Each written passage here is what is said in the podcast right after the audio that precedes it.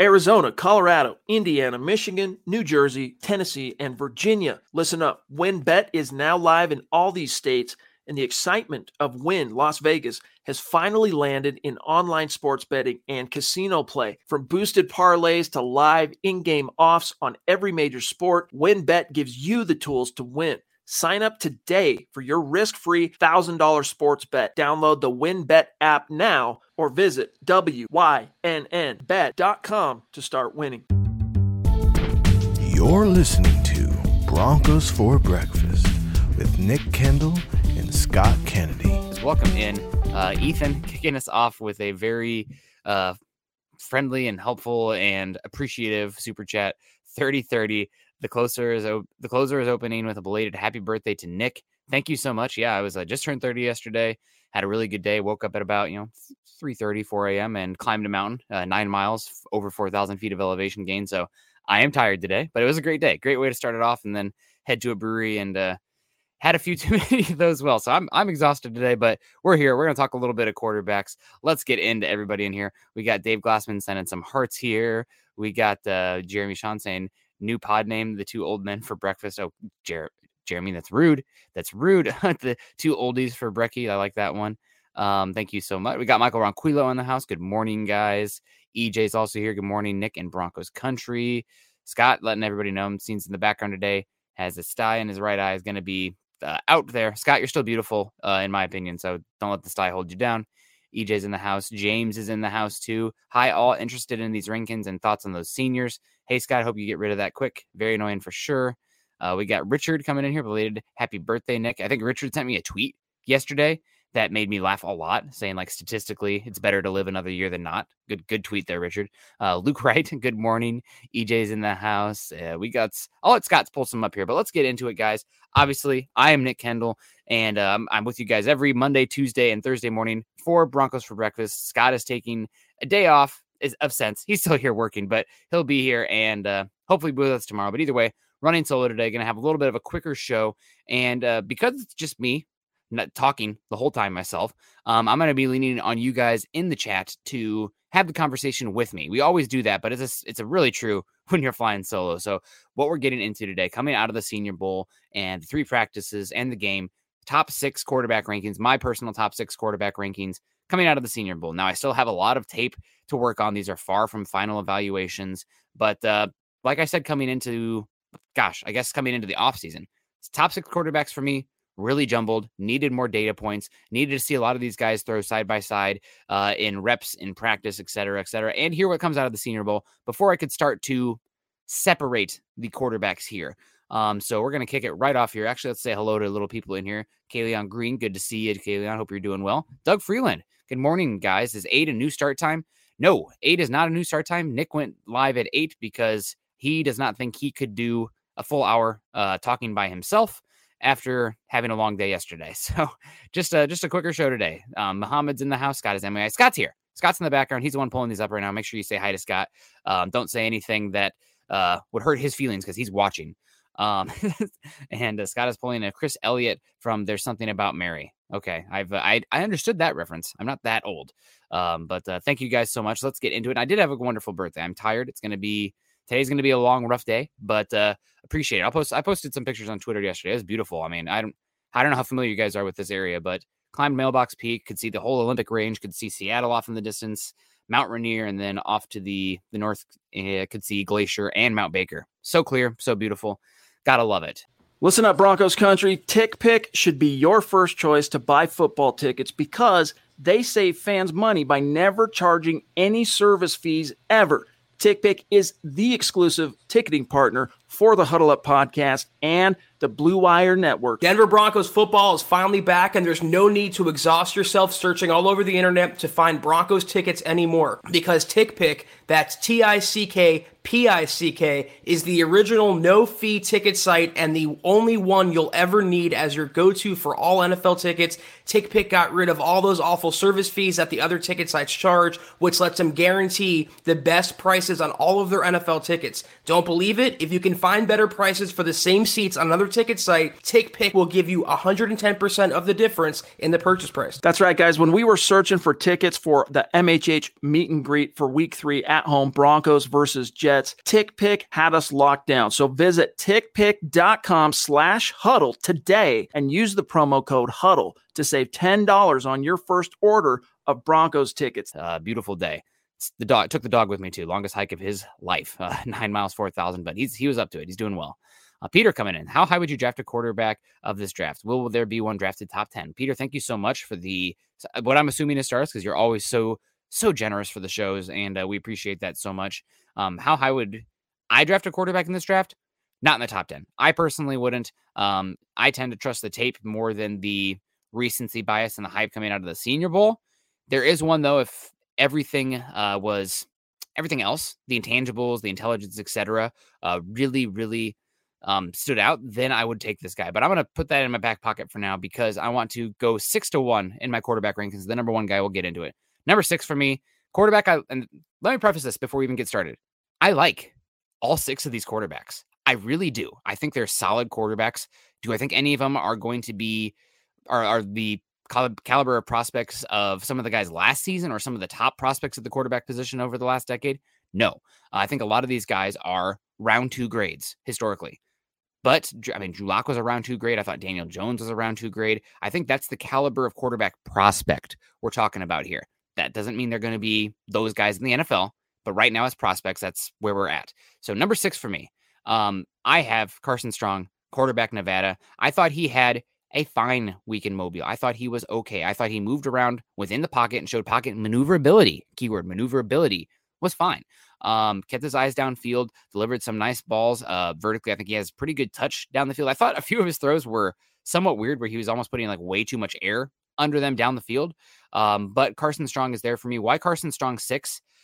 I have a a man's got to have a code, right? As they say, a man's got to have a code. And one of my codes is if my pocket does not have the athleticism to stress defenses on third down and make them think about playing man coverage with no eyes in the backfield, I want them to pay. Carson Strong, while he looked okay in the pocket, maneuvering the pocket, he is not an athletic threat whatsoever. And it's not going to get better. If anything, his athleticism will deteriorate the longer he is in the league. So Carson Strong is six for me. I also had hoped coming into the Senior Bowl his arm would flash more than it had.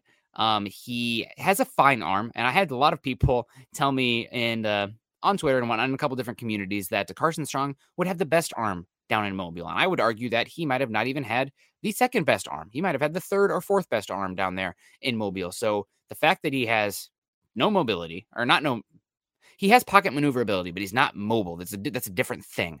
Um, he can he can move around in the pocket fine, but his arm doesn't explode. The ball doesn't explode out of his hand, and he has a degenerative knee issue. So all those things together, think he's fine. If you took him in the second round, okay, that's that's honestly no issue with that.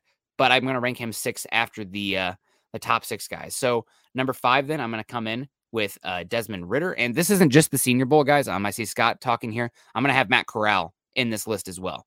Um, so number five for me is going to be Desmond Ridder. Um, he is height, weight, speed guy, a little bit thin, has a decent arm, um, no doubt, but he's a little bit erratic with his accuracy. But everybody talks about Desmond Ridder, the person, as being an incredible leader. Um, one of the main reasons that Cincinnati Bearcat team turned around is because of the leadership and direction of Desmond Ridder. He has a lot of years of solid tape, and he is probably one of the best pre and post snap processors in this class. They give him a lot of reads to make. Uh, to me, Desmond Ridder, I think, is a very, very safe and high end backup kind of quarterback. So if you had a quarterback that had one to two years left on their deal, um, and then would uh, you'd come into them and maybe they need to come in and start for like a Matt Ryan to say or two or three years down the road, I would be interested in a Desmond Ridder in that role. I think he's a great leader. I think he works extremely hard. It sounds like he's very intelligent. Uh, there's an interview out there with uh, Jordan Palmer, who he's working under. Carson Strong and Desmond Ridder are both working under Jordan Palmer, where they just rave about Ridder's work ethic um, and intelligence. So Ridder's five for me. Solid athlete. He's I like him a lot. Um, so let's get to some of these super chats here. So number six, Carson Strong. Number five, Desmond Ridder. Uh, we'll keep back. We'll put a pin in it. I, we skipped over a couple here that uh, because I was on a rant. I didn't want to uh, skip those over. Um, we got Mark Schrader coming here. Mark has been such a big supporter. Mark probably found the channel two or three weeks ago, but man, he's been coming in almost every single show and being a big, huge supporter for us. So thank you so much, Mark. We appreciate the heck out of you. And if you have any questions for us, hit us up. Peter Middleton coming in and saying, uh, thank you for the birthday wishes, Peter. I appreciate that. And for the support always on the show. Uh, how high would you draft a quarterback in the draft? Will there be one draft in the top 10? Saw this one. Um, I wouldn't draft in the top 10. Will there be one drafted in the top 10? I think there will be. Um, I definitely think there will be. This is not only because the boomer bust on the quarterback is for the hit rate on the quarterback is the payoff is incredibly different. Like if you get a good edge rusher at 10 versus a good quarterback at 10, magnitude magnitudes of difference for your franchise. Uh, so I definitely think somebody will take one in the top 10. There's enough quarterback desperate teams in the NFL where either somebody takes one that's already in the top 10. I'm looking at the Giants with two pick, two picks. I'm looking at the Carolina Panthers at six, looking at Denver at nine. I'm also looking at a bunch of teams maybe trying to trade up. The Saints, the the Steelers. Uh, those are two. The Washington Commanders. I'm gonna have to get that one right. Those are all teams that I think could jump up. Uh, the Minnesota Vikings also teams that could jump up. So there will be. I would bet there will be one drafted in the top 10 in the cycle. I would not personally do it though. That's just it's a little bit rich for me. If one of these guys intangibles were off the charts though, maybe could come around from it. But based on the tape, not there. Michael Ronquillo. Good morning, Nick on Broncos for breakfast. Go Broncos. Hopefully I'm doing well, guy. You got to eh, actually, you know, it's Scott. This is the, the worst thing about this doing the solo. I have this nice thing of hot coffee here that I haven't even taken a sip yet. I'm going going cold. All right, it's starting to go cold. So I need to take a sip here. Everybody, just give me give me one second. All right, back at it. Um, thank you so much, Michael, for the stars and the support. You're great, and uh, I will take a breath. there we go. Thanks, Scott. Um, coming back at it here, I think I saw a few more questions here about Ikem Ekwonu. There was a super chat about Ikem Ekwonu, but first we'll get to Miguel coming in. Good morning to you, Miguel. Good morning, fellas. If you guys can see these guys are late round one to round two quarterbacks, you know the NFL teams do too. I don't see Paton getting reckless this year if he didn't last year.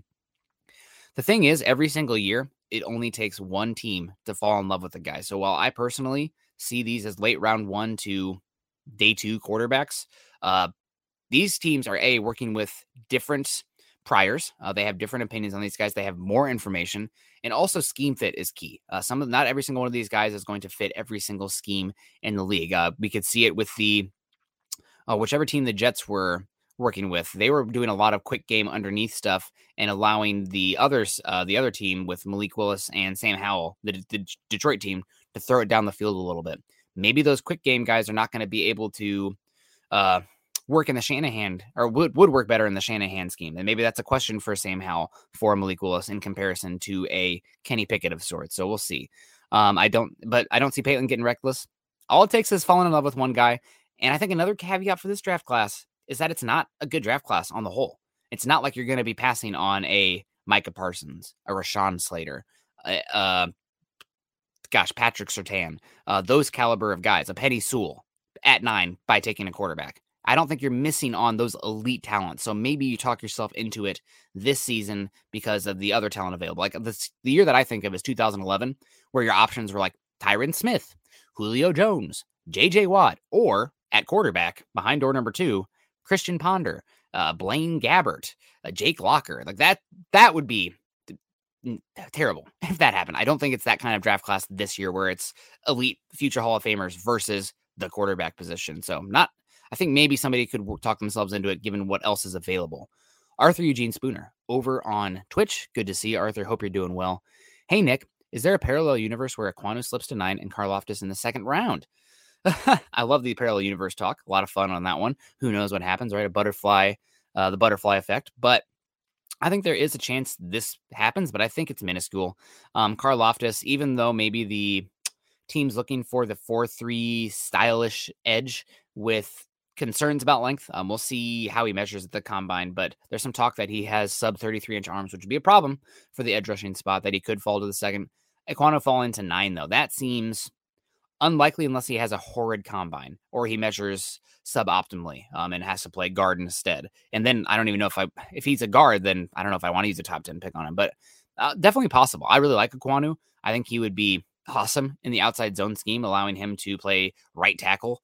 Uh, he's gonna have to work on his pass sets early on in the drop back pass game. Some of his pass reps are ugly, feet way too close together, hands uh, far apart and high sometimes, but so strong.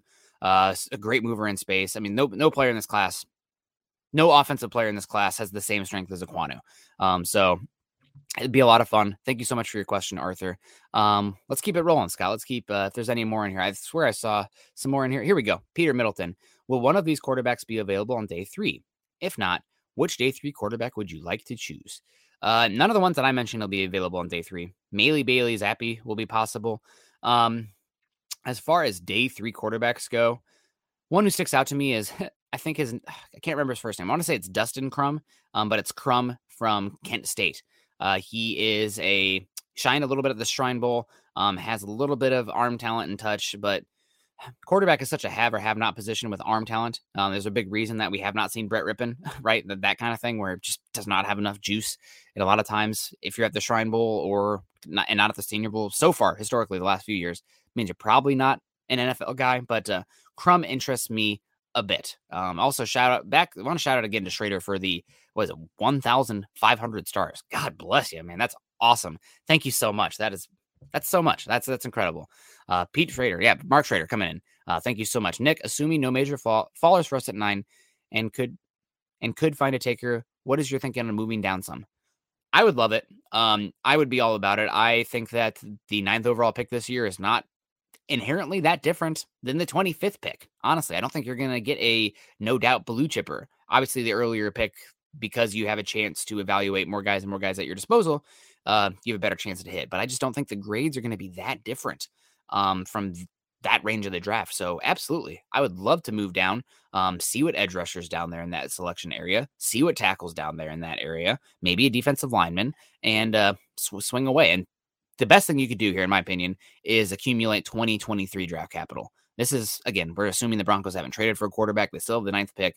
But uh, if there's not a quarterback in this class that you love and you're trading down, you need to kick a can in a sense with the excess capital that you have this season and give yourself a another shot next season, right? If you don't have the extra first round picks and the draft capital and the cap space, you don't have a seat at the table when it comes to the quarterback position, unless you suck so bad that you draft one first overall, second overall.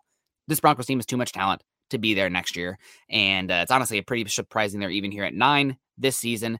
Uh, they get there because of a lot of tiebreakers with strength of schedule. So we'll see what happens. But I would love to trade down, uh, Mark, unless there's a faller there. Like if if uh, the Broncos absolutely love Kyle Hamilton and he's sitting there at nine, take the dude, right? Like he if if he's it's about getting special players. Um, in the end, as uh, if the Rams have taught us anything, superstars do matter. Um, so if you have a superstar that you love, chance there at nine, yes, but I just don't see it happening. I would be looking to trade back. Uh, okay, let's keep it going. Uh, we got uh, DWI guys, Ethan coming in. $25. Thank you so much, Ethan. I'm going to take a sip real quick. That's probably that's probably going to be great for the audio uh, podcast. Everyone hearing me enjoy my coffee. Maybe you have, guys have to drink too. Then, uh, how do we like Boye Mafe after Saturday?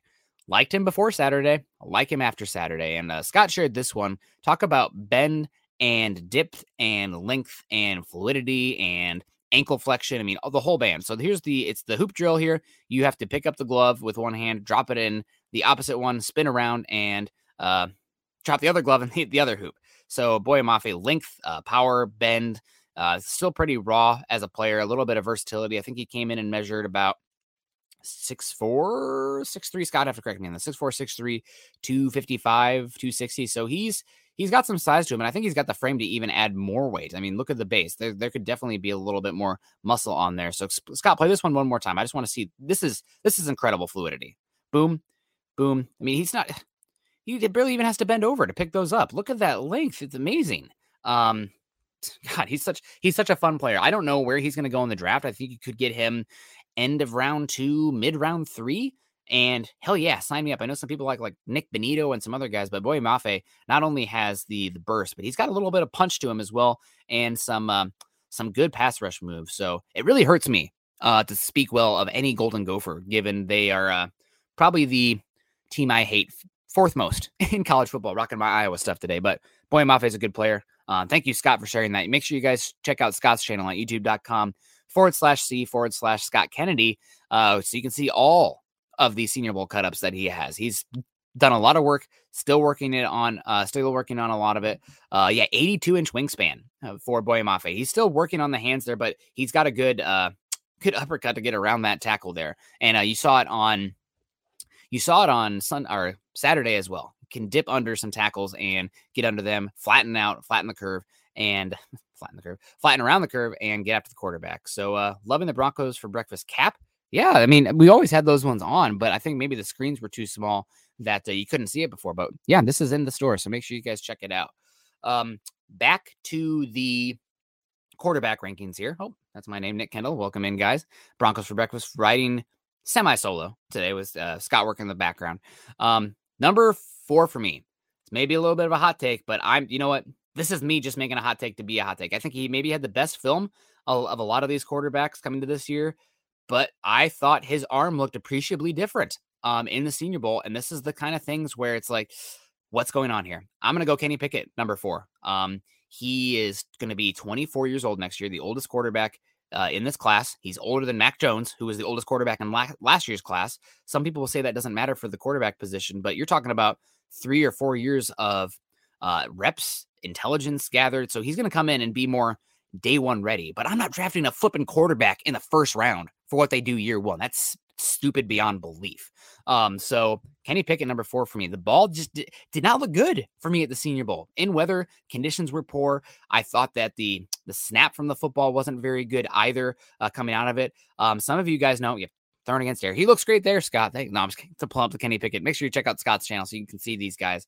Uh, but um, Ball did not come out very well, refused to even get his hands measured. And for you guys at home that don't know this, the NFL ball is bigger it's bigger than the college football. Um, it's not only is it fatter, like rounder, it's a little bit longer as well. So NFL football is different. Um, gripping the football is a little bit different.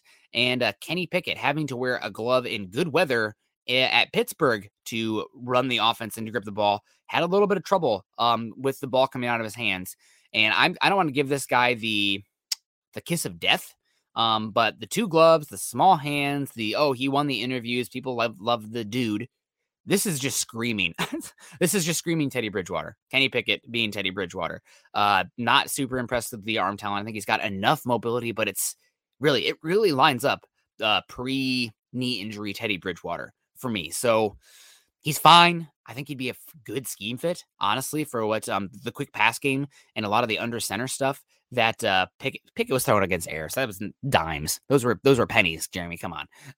but um I just not super duper impressed. I think he's fine. Um, I think he, and again, six to one is not that far apart from me uh, in this class. So I'm just not the biggest fan. I'm going to have some other guys over him. I'm going to bet on upside and traits of the quarterback position because 99% of the time, that's what's working for these quarterbacks that have been drafted in the last decade. Um, a lot of those superstar guys have superstar traits. The only one that doesn't is Joe Burrow. And I, I don't think Kenny Pickett is Joe Burrow. I don't think he has the uh, downfield arm ability or the athleticism slash pocket instinct. Uh, Kenny Pickett, I think he has a little bit of, as I think it was Lance Zierlein put it, uh, he has a little bit of battle scars from playing in the pocket um, and getting out of the pocket and uh, not trusting his blockers. Sometimes he's dipping his eyes and looking to escape out the back end.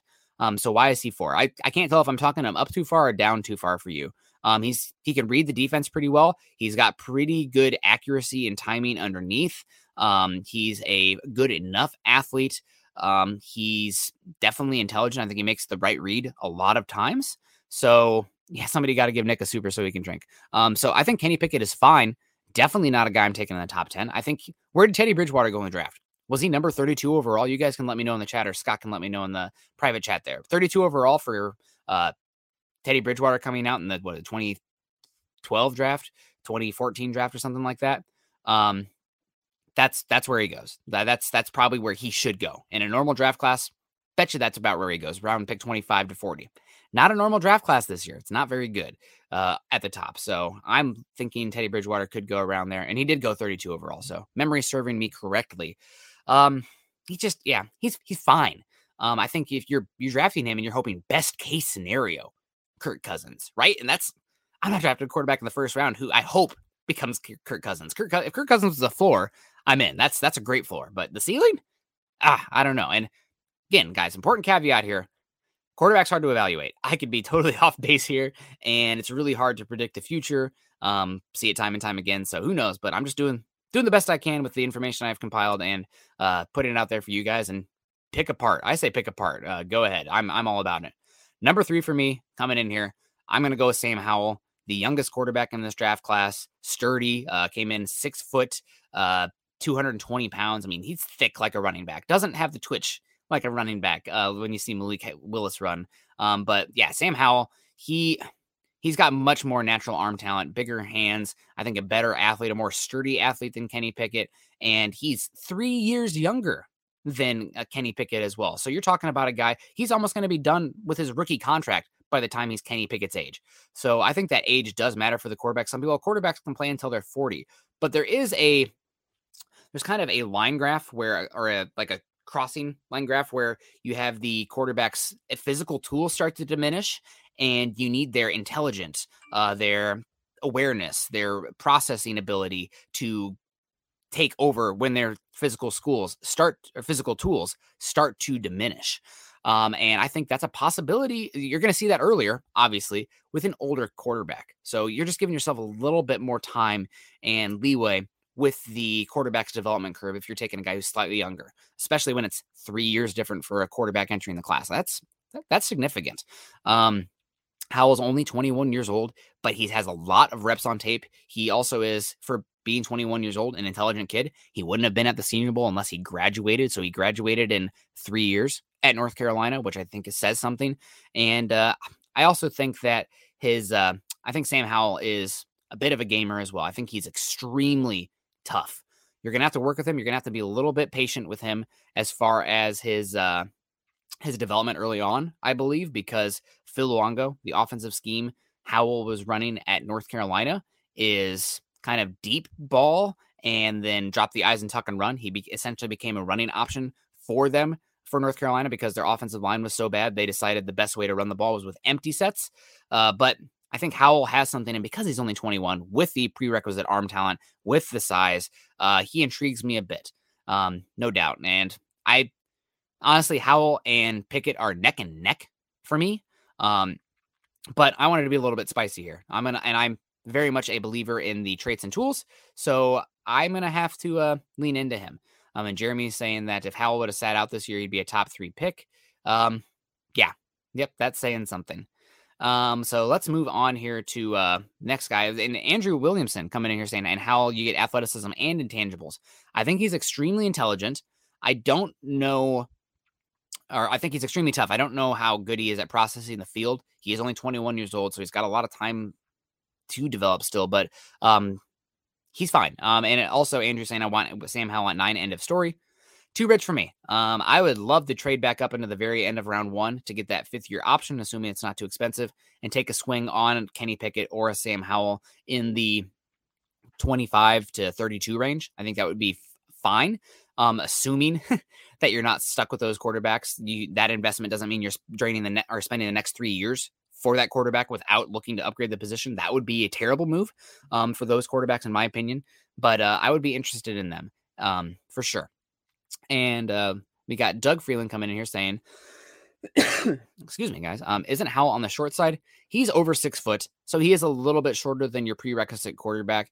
Uh, you know, your standard would be six three to six four. Would I love it if he was an inch taller? Sure, but it's not like he is short and tiny framed. He's he's got cakes, man. He, he's he's thick. 220. He runs like a running back. So uh, I think he's a little bit thicker than even Baker Mayfield too. Doesn't I didn't see him in college looking like he was having issues seeing over the line of scrimmage. Um, and because he is over six foot, I, I'm not as worried. If he was under six foot, you know, we can be talking about it. And he also had good enough hands as well. So I think Sam Howell is fine. Um, and it's a lot of people compare him to Baker Mayfield. Baker Mayfield came out old too. He was already 24 as a rookie as well. So Sam Howell is pretty young still. Uh, so I think, he, and I think he had the second best arm down in Mobile as well. And I thought he was the most consistent quarterback down in Mobile from a play to play uh perspective. So Sam Howell, I know that Lan- again talking about Lance Zierlein again. I gave him a fourth round grade on the tape. I think the tape is very up and down, but he's young and we're projecting here. It's about projecting what they will become, not what they exactly are in the moment. Um, number two for me. Speaking number two, I need to have some coffee. Ah, number two, Matt Corral. Um, Matt Corral is a very fun quarterback. He is the twitchy. Uh, I was going to say the twitchiest quarterback. He's not the twitchiest quarterback, but he's extremely twitchy. Um, sometimes when that quarterback, I'm looking for.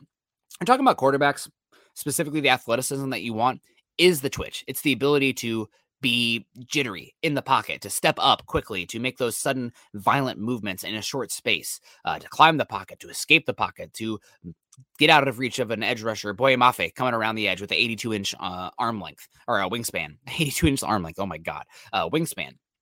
Um, so I think Matt Corral has that in spades. Uh, he is really, really um, quick twitch, athletic, uh, and he has a good enough arm. I don't think it's an absolute howitzer. And we got spoiled this year with all the quarterbacks down there at the Senior Bowl, getting to see them throw side by side, one after another, to really get an idea of the arm talent. I wish we could have gotten Matt Corral down there to see his uh to see what he looked like in comparison to some of these other arms. Um, but he's got good enough arm talent. I think he's got good a good deep ball as well. Why is not Matt Corral not higher? Um, I think that again, it's the the offense he runs it's so hard to watch. If you're gonna go out and like watch Matt Corral highlight tapes, you're gonna have a good time. But like watching Ole Miss play, it's RPO, uh, glance on the backside, uh, quarterbacks draws over and over again of screens, so many screens, so many underneath quick one read throws. That is just, it's not the, it's not replicatable for the NFL game right now. I think we kind of saw the Dolphins try to do that with Tua last year, but mixed success at best uh, there. So Corral. I think he's got a good enough arm um, to do it. It's not amazing, but it's fine. I think he's a good athlete. I think you could do a lot of stuff with him, whether it be under center with the boots, um, maybe even using some uh, quarterback pocket movement kind of stuff. But he had, I think it was 55 designed runs, designed runs, not screen, or yeah, I think 55 designed runs at Ole Miss. My number could be off there either way, the point is he is a he's got a thin base. He's a very skinny, small quarterback on the lower end. I think he's going to come out six two, six one, but he is so scrawny at the bottom that I worry about his durability with his play style. He's tough as nails. He is aggressive when he has the ball in his hands. He's looking to run guys over, but Corral, buddy, you are just you're the quarterback. You need to slide. You need to not take a hit, and I worry about him having the the durability in the lower body to play over an eight, 18 game season, uh, 17 game season. I just don't know if he has that in him. And we saw that we've seen it with some of these smaller quarterbacks over this last year, even, you know, right? Starting off really hot. Uh, Russell Wilson this year, but uh, Kyler Murray is one that comes to mind. Um, some of these smaller based or these smaller quarterbacks, but these base quarterbacks, I don't know if they have enough thickness and strength in their base sometimes to overcome the the dings and bruises that you're going to get over a long season. So Matt Corral, a little thin in the base for me, a little slight, as uh, Jeremy says here. Um, I think he's got good touch though. He's got good accuracy, and he has. If we're grading moxie on this quarterback position this year, Matt Corral's number one. That dude is spicy. He's a lot of fun in that regard. I would love. I would be fine taking him in the 15 to 30 range. I think he again slightly graded higher. Um, but uh, I think he has better arm talent than Teddy Bridgewater too, but the the frame is the concern there with uh, Corral for sure.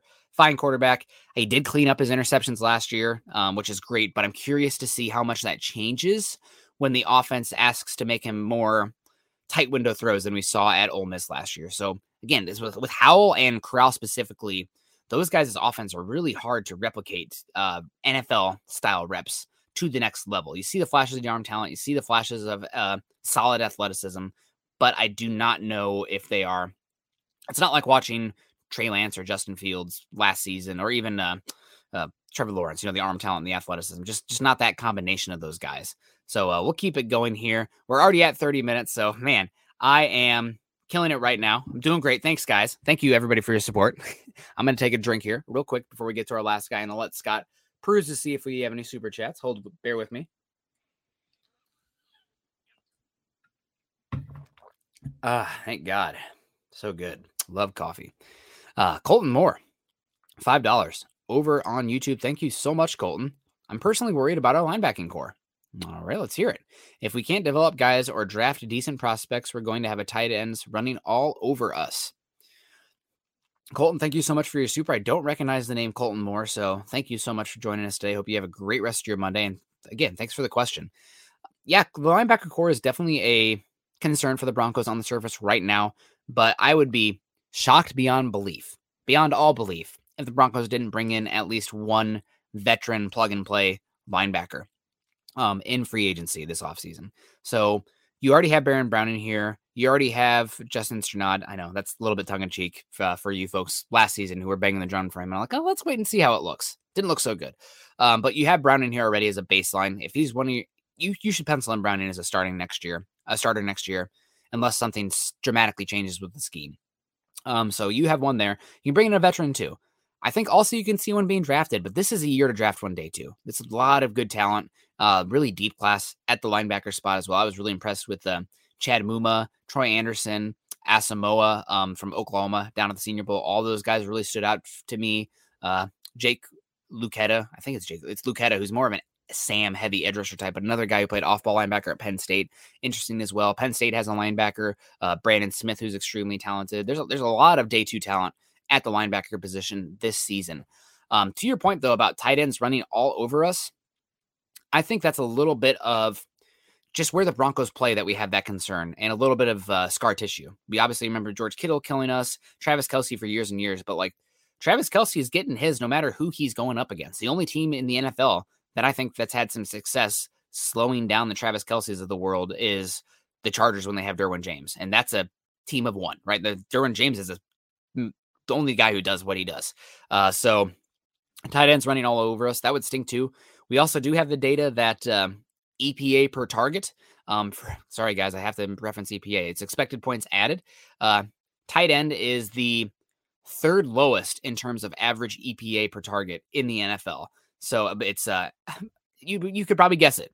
Boundary receiver, far and away, EPA is way higher than anything else. Boundary receiver, slot receiver, tight end, running back. So it, eh, targets have to go somewhere. If I can keep the uh, the opposing team from killing me with their boundary receivers and their slot wide receiver and they're funneling targets to the tight end instead, I'll take that schematically every time. Now it's tough when you have Darren Waller. It's tough when you have Travis Kelce. I would love some more speed and athleticism at the second level of the defense for Broncos, the Broncos, but um I'm not super duper worried about tight end other than the fact of the players that you have in the division already. So we'll see what they do. Uh, maybe the Broncos have a shift schematically to bring in more of a a lighter linebacker that's the the coverage type, or maybe they just keep doing what they're doing and play with two safeties high and say if you're going to throw to the tight end underneath, we think you're going to mess up at some point, uh, whether it be with a penalty or an incompletion, and you're not going to get explosive pass plays yards after the catch with your tight end. So um, I'm go ahead, make my day. Throw it to the tight end instead of throwing it to your wide receivers. I'll take it.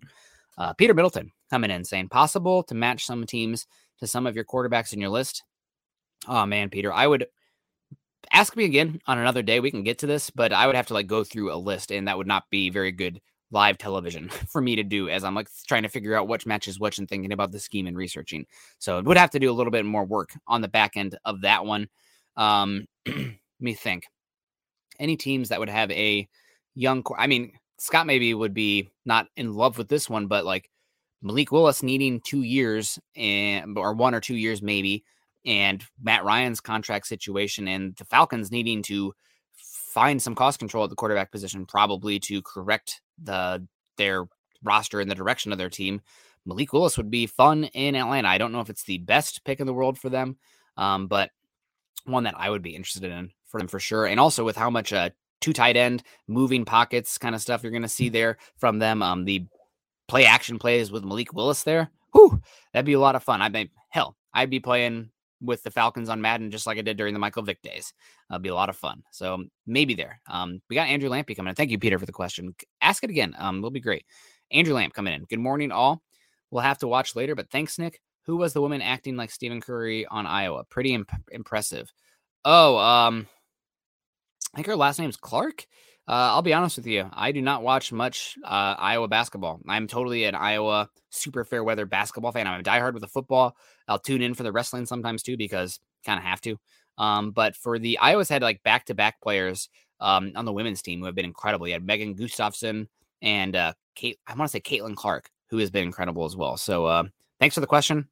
Go Hawks, go Iowa. Um, and we got Lawrence Rivera. Ah, Nick, go longer today. I just came in. JK, JK. I'll be getting out of here in about 10, 5, 5 10 minutes. We got to do the wrap up still. I need to drink my coffee. So uh, I had a, a, few adult beverages yesterday and I am exhausted. I also woke up at 4 a.m. to do a very hard hike. So I'm I am a little tired, as they say. Um, but let's keep at it here. I'm going to take one more swig of coffee here before I get into my final quarterback here. Ah, thank you guys so much for bearing with me today. Hopefully, the show is a good format here. It's obviously always better and easier when you have two people. You can bounce back and forth. I miss Scott. Scott working the back end. What are you doing, Scott? Throwing off my day. But uh, wanted to still give you guys a show and appreciate the 200 people that are in here. It's on my side. I see 200 people, but only 20 likes. So, uh, hey, if you haven't dropped a like or a heart or anything yet, what are you doing? Help me out. I'm I'm struggling here. I haven't had my coffee. I am I'm, I'm a little hungover. help brother out. Um, I'm dying. Um, last quarterback for me, number one overall. I'm going Malik Willis. Um, I'm betting on the traits. I know that the Broncos are a team that maybe you want a quarterback that can come in and play year one, and it is definitely a situation where it's boomer bust with Malik Willis, no doubt. But I I believe in drafting the quarterback, especially in the top half of the first round. It's not about getting on base. It's not about drawing the walk or getting hit by the pitch. It is about swinging for the fences and hitting a home run. Drafting a quarterback in the top half of the first round is a home run derby event. And if you hit it short of the fence, it's an out. It's not good enough. So I'm swinging for the fences. And for me, the guy who's swinging for the fences in this class, Malik Willis. Oh my gosh, Scott, that was an awesome play. I don't know if you saw that one, guys. Um, just to show the arm talent um, here. Sam Howell releases the ball first. Malik Willis and Sam Howell's ball reaches at the same time. Boom, boom, same time. Okay, Malik Willis, stronger arm. Wham, bam. Um, very fun quarterback, Malik Willis. We saw it in the game, a dynamic running threat through and through. I mean, honest to God, folks, if Malik Willis didn't ever throw another pass in the game, he would make money in the NFL as a running back. He has that kind of vision. He has that kind of frame. He has that kind of athleticism where he is just tough to bring down. Are you tired of the Broncos getting in, you know, second and 14s because the quarterback got tripped up in a sack? Malik Willis is going to escape that pocket and either pick up 10 or 15 yards or throw it down the field. Um, so um, best arm in this class, highest uh, miles per hour of any quarterback ever uh, measured at the combine, both the highest velocity recorded and the highest average velocity, and also extremely good athletes. So, um, man, he is a lot of fun. Now, there's a little bit of concern for him. He is probably going to need a little bit of time to go through it. His lower body mechanics are a little bit static at sometimes. Um, I don't love the feet, especially in the drop back game specifically. Um, I don't think he's always in balance and delivering uh, replicatable throws. So that's something he's going to have to have some work on. And I don't think that he is 100%. Ooh, that was some steam. Um, I don't think he is 100% as far as a going through the progressions type of process or quarterback right now. Personally, if I was drafting Malik Willis, I think that what the 49ers did with Trey Lance this year was perfect. And you should do the exact same thing with Malik Willis as you saw with uh, Trey Lance this last season. He should not see the field. He should not see the field, period. Why is that? I think that while Malik Willis could live in the league as a one or like half field read, you know, high low, tuck and run kind of quarterback in the NFL, um, that really limits his ceiling. He needs to be a quarterback who, instead of the answers on his test going from first read's not there, drop my eyes and go, escape the pocket, he needs to be sticking in the pocket, going through multiple reads. And because of its athleticism, because it helped them win games early on, um, he developed some habits where he hasn't had to go through his progressions like he would in the NFL. So you want to just kind of rewire some of that stuff in his head. And I think that needs to happen by being very patient with him um, and not playing him his rookie season. So that way he is instead of ducking his eyes and running, which we saw a lot of uh, Liberty because he could against those athletes he was playing against, and also because he was throwing to future Penske workers uh, at Liberty at receiver. Um, then uh, that's the kind of guy that you want. You probably early on a little bit of patience with him, but people were raving about him at the Senior Bowl. They didn't say that he was, you know, the best interview like Kenny Pickett was, but he was leading a lot of the drills. Um, he was hyping some guys up. Um, seemed like a lot of the coaches that were working with him were really enjoying working with him as well. Um, and I see Big E Bronco comparing him to Tebow. Malik Willis's arm release is night and day different than Tebow. Tebow had just a woo, I'm gonna throw the ball. this looked like a shot putting or something. Just terrible, huge windup, slow, and uh, not super accurate. I think Malik Willis's release is much cleaner, um, much more compact, much more replicatable. Um, so replicable. That's the word. Excuse me. Um, I'm in science. I should know the word replicable. Um, but I really um am interested in Willis. Would I take him in the top 10? Yes, but he would have to, with flying colors, pass the intangibles. That's the thing about evaluating quarterbacks from where Scott and I sit and you guys sit as well. Um, all the tools in the world don't mean a lick if the guy is lazy or not intelligent. Um, and not that Malik Willis isn't those things. I just don't know. I don't know that's about Howell. I don't know that about Kenny Pickett. It's all hearsay. I'm not getting to sit there with my coaches, putting them up on the whiteboard and seeing what the process is. It sounds like Malik Willis is a very uh, fun personality to be around. I think he is definitely, from what I've heard, has enough uh, going on in the intangible sides that you should that if they took a swing, I could buy in. But again, that's hearsay. It scares me a bit because I'm not sitting there talking to these kids exactly. Um, but Willis. So uh, again, I'll go from six to one. Uh, Carson Strong, number six. Number five, Desmond Ridder. Number four, Kenny Pickett. Number three, Sam Howell. Number two, Matt Corral. Number one, uh, Malik Willis. Also, a little um, something that I heard from multiple people coming out of the Senior Bowl is that the winner from down in the Senior Bowl was Matt Corral, uh, which is never what you want to hear when the quarterback who was not even at the event um, is the team or the uh, is the quarterback who raises his stock the most. That's a bad thing to hear because that means that none of those quarterbacks really separated themselves, and you are hoping and praying that the quarterback wasn't there. That wasn't there was a better option, would look better than what you saw. So, again, um, I like all these quarterbacks a lot. I like them. I don't love them. I think the Broncos, as Paton said, uh, they're going to do uh, work in this class. They're going to look at the guys, and they will hopefully add some talent um, and if they can't find one, they'll go the veteran route or the free agent route. I think that's the way the Broncos are going to go. Also, the the Broncos roster is made, this is a plug and play roster for a good quarterback. One of these quarterbacks coming in here in the draft, you're talking about it's more about 2023, 2024 than it is 2022. So it just doesn't really line up with a lot of the Broncos core players right now. Um, so we'll see how it plays out. Um, a lot of process left. Uh, really fun to talk about these guys with you today. Thank you for all of the uh, fun questions as well. Um, we appreciate you guys so much. I'm going to wrap it up here pretty soon, but first we're going to make sure we get to all the supers. And if you guys have any questions, make sure you hit us up. Um, quick swig of coffee before I get to this last round of supers. I lied. I need a second swig. Ah, man. Thank you guys. Lawrence coming in. Thank you so much, Lawrence. See, we did stick around for you. I, let it be known. Uh, Lawrence said, Oh, no, I just got here. Don't go, Nick. I did it for Lawrence. I stuck around. um, who would be the best duo if you're able to draft them no matter the position? Who would be the best duo? Are you talking about the quarterback position? Um, I'm not sure what you're asking. Who would be the best duo if you're able to draft them no matter the position? The best duo. Um, okay. Uh, the best duo, Derek Stingley and Patrick Surtain. Um, I they those two guys together, assuming Derek Stingley's foot is healthy, um, would be incredible. No, I don't think there'd be many teams in the league that would have the height, weight, speed, man coverage, press ability on the boundary that you would with Stingley and Surtain. You could run defense. Uh, you know how much I don't like the single high defense, but like honestly, you could work in some cover one man or some uh, cover one with the uh, a quarterback spy with a linebacker, and you'd be okay. I really think you'd be okay um, if you had those two cornerbacks that are that good um, on the boundary um, in man coverage. So that's one that would intrigue me a lot. I'm not sure. I hope hope that answers your question there. If you're talking about pairing a quarterback in this class, um, I think that maybe the we need to see what the Vikings do with their quarterback situation, but maybe pairing a Kenny Pickett with a Kirk Cousins just stylistically would be uh, make some sense, be some fun. I think um, the Eagles uh, the Eagles are right now in a really interesting philosophical spot, um, in my opinion, because they have three first round picks and not a great class, and they have a good young, cost controlled quarterback.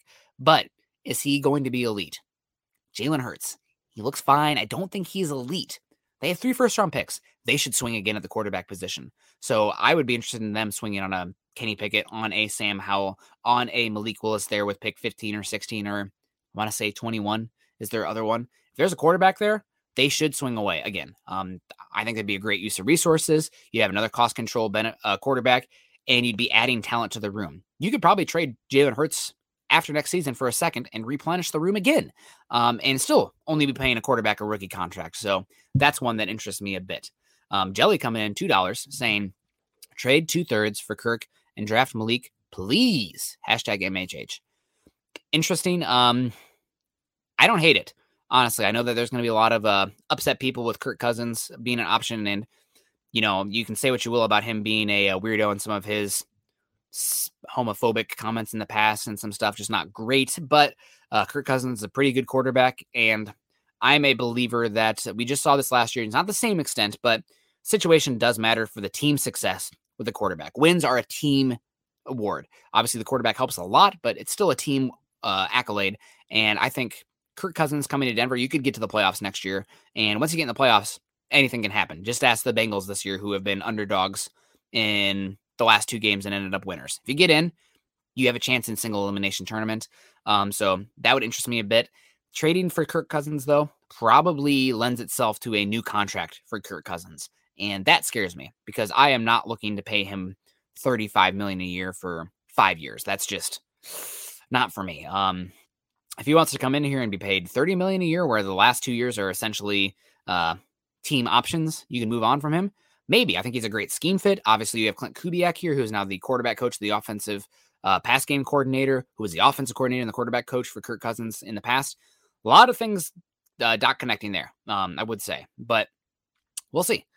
Um, Jay Milzo Ryan, $5 over on YouTube. Thank you so much, Jay. Uh, you think we should try for Jermaine Johnson at nine or perhaps get Sauce Gardner from University of Cincinnati to help us with the quarterbacks in our division? No fly zone back in Denver. Um, I really like Jermaine Johnson. His tape is a little bit, he's a really long, strong athlete. I do not think he is a top 10 pick caliber player. I don't think he has the the pure juice that you're looking for at the edge rushing position um, that typically you see for a top 10 player. Like if you put his film side by side with, say, Kayvon Thibodeaux, I don't think he has the same level of get off, which is probably the biggest thing. Also, the fluidity. Uh, he's not as powerful or twitched up, in my opinion, as Aidan Hutchinson. Definitely doesn't have the get off that uh, David Ojabo has, but Jermaine Johnson is going to be really good. I think he's going to go anywhere from uh, 14 to 22 in that range. Maybe in a normal draft class, he'd be closer to the back end of the first round to early second. But again, don't have the top of the talent in this year's class. Uh, so is what it is.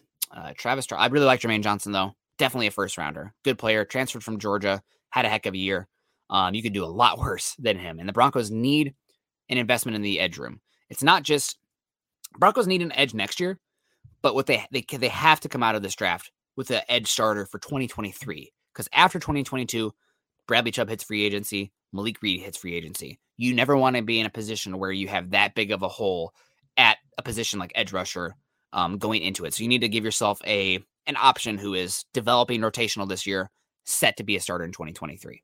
Travis Tarbox, morning, Nick. Thought you weren't having a show this morning. I'm here.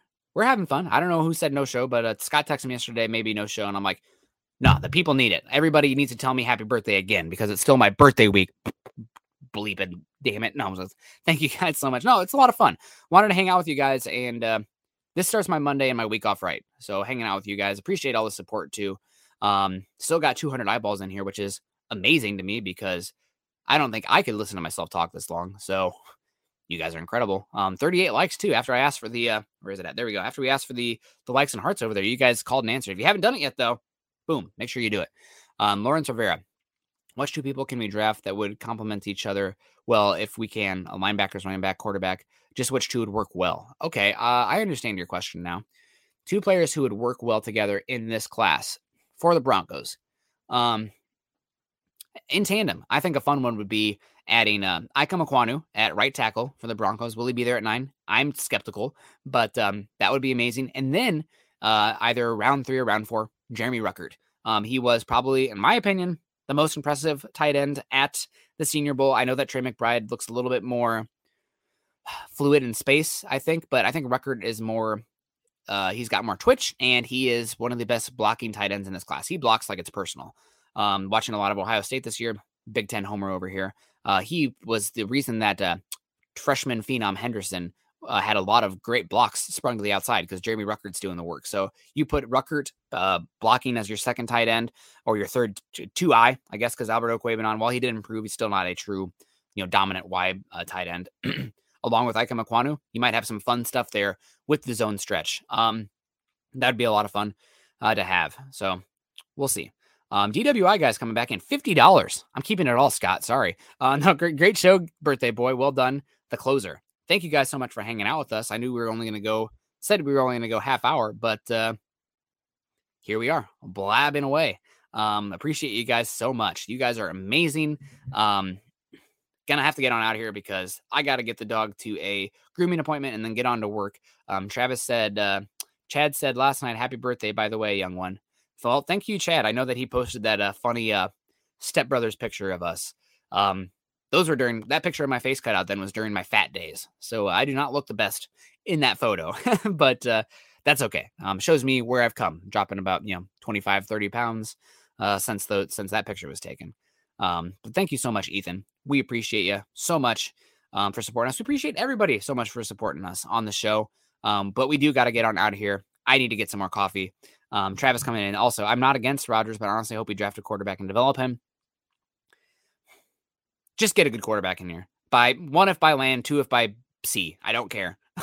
Bring a good quarterback back to Denver. Let's have some more fun. And I can't wait for the days where quarterback is set and we can be discussing till we're blue in the face about offensive line versus cornerback versus other stuff. But until then, we're until the Broncos figure out the quarterback position, we're in the world of suck and gonna have to figure it out eventually. Hopefully they will, um, but there are no guarantees, and it's a it's a tough position to to figure out. Um, just ask the Bengals who won their first playoff game in an eternity in my lifetime this year. But they ran into a franchise quarterback, the first pick. Thank you guys, everybody, for the happy birthdays too, man. You guys are great. Um, We'll see if Scott's back together back tomorrow. We'll talk later. Um, no reason to make a decision on that right now. If not, I will be back for sure. We appreciate you guys so much. Make sure you're following me on Twitter down here. I think down there. Yep. At Nick Kendell MHH.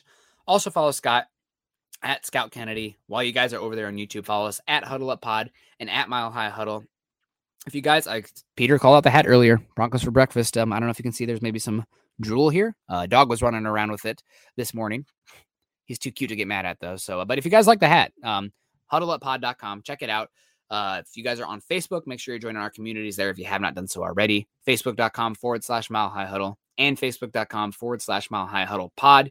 Um, then this has been a personal testament of mine. If you guys hung out with me so far today, please go to iTunes, Apple Podcasts, and leave a five star rating. Say, Nick hungover. Yes, Nick hungover after not getting any sleep the night before came on and did an hour show by himself. God bless it. He deserves five stars for the birthday boy.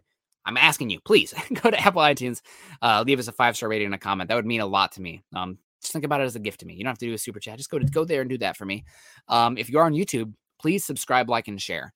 Um, we appreciate you guys so much. I'm sure I'm sure Scott will be back uh, tomorrow. If not, you know, we'll touch base, but we'll be here. Um, I appreciate Scott so much for hanging out and coming in today and working the background because let me tell you that the fact that I was able to do this show talking by myself today is only because Scott was able to work the chat and uh, pull up relevant takes and pull up clips from the Senior Bowl that he took as well.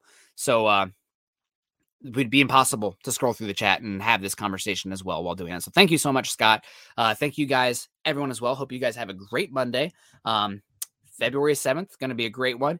And uh, we will see you guys tomorrow night. Uh, make sure you guys hang out tonight. Also, we'll be in here for uh, Huddle Up Pod, not us, but Chad and Zach. So see you later. Have a good Monday. Choose kindness. Don't forget to be awesome. Go Broncos. Head on over to milehighhuddle.com for all things Broncos. Good morning, Broncos country.